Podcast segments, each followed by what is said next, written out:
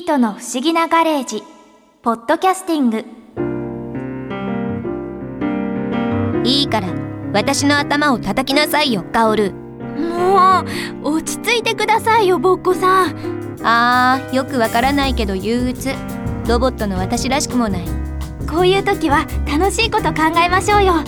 そうだ、今日、元日本ハムファイターズのエース、西崎幸宏さんの娘さん、タレントの西崎里馬さんから、富士急ハイランドの絶望要塞の話を聞いたんですよ。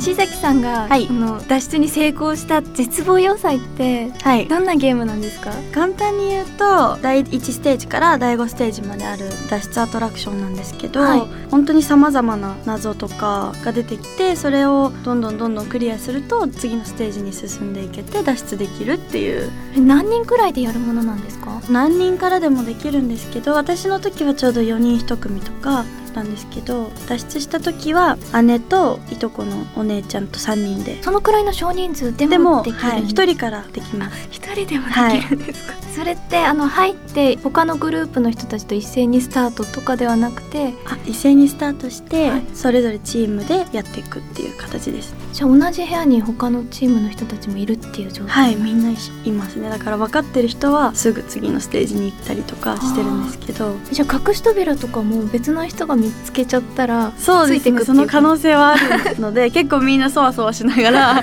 隠し扉に入っていくっていう。そうですね。えどれくらいの時間かかるものですか？第1ステージでだいたい5分から10分。短い時間内でやっぱりたくさんのミッションを与えられるのでやっぱチームワークと素早さと結構大事ですね。それでだんだん徐々に難しくなっていくんですか？もう第3ステージからもうよくわからなくなります 難しすぎて。例えば爆弾が仕掛けられてるんですよ。でまあそれも迷路が2回ぐらい出てくるんですけど、はい。鏡の迷路を抜けて地下にまで降りて爆弾を3つ解除するっていうは第3ステージはそういうミッションだったんですけど、は4本あるうちの1本が当たり。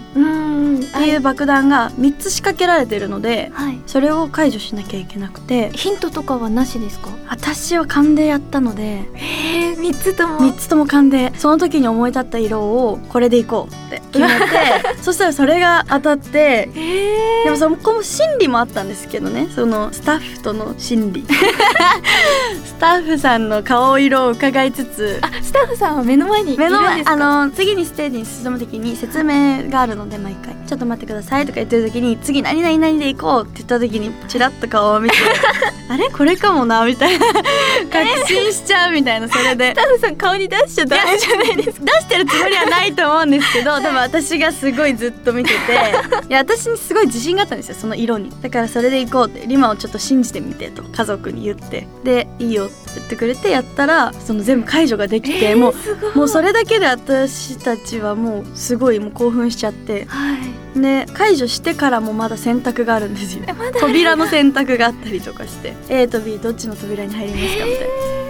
でもこれも心理と構図っていうか図面でこっちしかないだろうっつって言ったら当たってみたいな時もスタッフさんの顔を見て。見ましたね。A と B どっちだと思いますか？とか言って 超言って。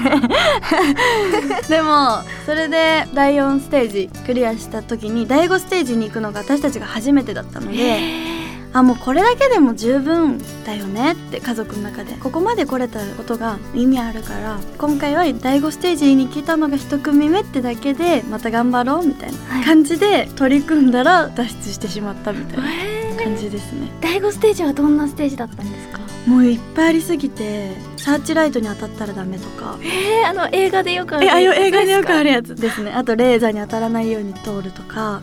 なんかもう自分が映画の主人公になってる気分になるのがすごい面白くてそうですね。は。えー、楽しそう。すごい走りましたね。その時私 B さんでやってたんですよ。夏場で。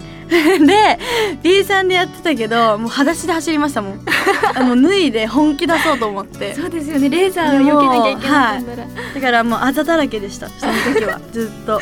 本当に体力本当に体力勝負でしたね。あと運動神経が結構やっぱりそのレーザーとかサーチライトに当たっちゃいけないとかやっぱさっさって動けないと当たっちゃうんで。大変な体勢とかになったりもするもう結構ひどい体勢でしたよ。だからあのふわふわのワンピースとか絶対ダメっていう。富士急行くならぴっちりしたはい。私脱いでましたもん。何をですか？キャミソールになってやってました。キャミソールと短パンでやってました。裸足で。で髪の毛も絶対湯いて ピアスとかアクセサリー全部取って邪魔になっちゃうんですか？それで当たったってなったらもう悔しくて仕方ない もうぴっちりもう全身タイツ着てやりたいぐらいのすごい難しかったので。本気ですね。本気でした。そう。それ3人がそれぞれもう当たらないようにそうなんですよね。一はい人当たったらもうダメなのでだから私が結構その運動面では引っ張ってたのでまあ父からもらった多分 DNA なのかはい多分運動神経はいい方であそうなんですねあの絶望要請のスタッフさん側もびっくりするぐらいその見たことない場所なのによくここに隠れたりとかこのルートで行こうと思ったねみたいな感じで後から言われてなんとなく勘でささって動きましたみたいな。で私がその後指示してサーチライトも「今今!」とかずっと掛け声で もチームワークでクリアすると何が起こるんですか？本当に外に出ただけでした。ああの落ち着いてやってたのではい。脱出しようっていう気持ちじゃなくて落ち着いたのがまあ脱出のきっかけになったんですけど最後の鍵を開けて進んでってパッて外出たら本当に外だったんですよ富士急ハイランドの。普通に。普通に外で「え？っ?」てもうみんな「てんてんてん」みたいな家族全員あのポカーンってなってそしたら後ろからスタッフの人が「おめでとうございます。脱出しました」って言われて「え？これ脱出なんですか?」みたいな。そんな感じであ そんな感じなあなんかあの脱出するって富士急さん側も思ってなかったので脱出したみたいな。なんかあの脱出者が出ないような作りにしてたみたいなんですね。はい。それをまあオープンして1ヶ月で脱出者が出てしまったと。あそっか。オープンで1ヶ月ってはいでまあ、10万分の1の確率って言ってはいるんですけどはい。私が脱出した時がその時が7万人の時点だったんですよ。出ちゃった。本当にその一番偉い方が、まあ、最後のステージなのに来ててその鉄棒要塞の。なんかどうしようみたいな。とりあえずみたいな景品があるって最初は書いてたんですけど、はい。なんかあの正直脱出者のこと考えてなかったので後日連絡させていただくので ちょっと一回事務所に来ていただいてみたいな。ああはい みたいな。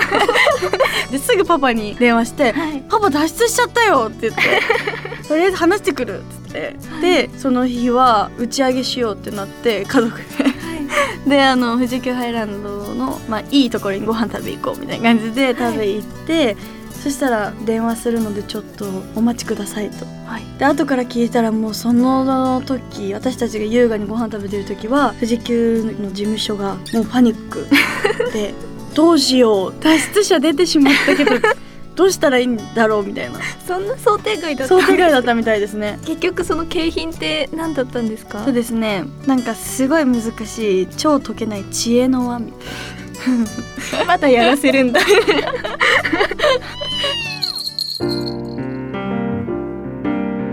ねえボッコさんすっごく面白そうじゃありません？今度一緒に行きましょうよ。あでもボッコさんだと壁をぶち破って進みそうなイメージが。ボッコさん？何よ？今ぼーっとしてませんでした？するわけないじゃない。ロボットの私が。やっぱり変だな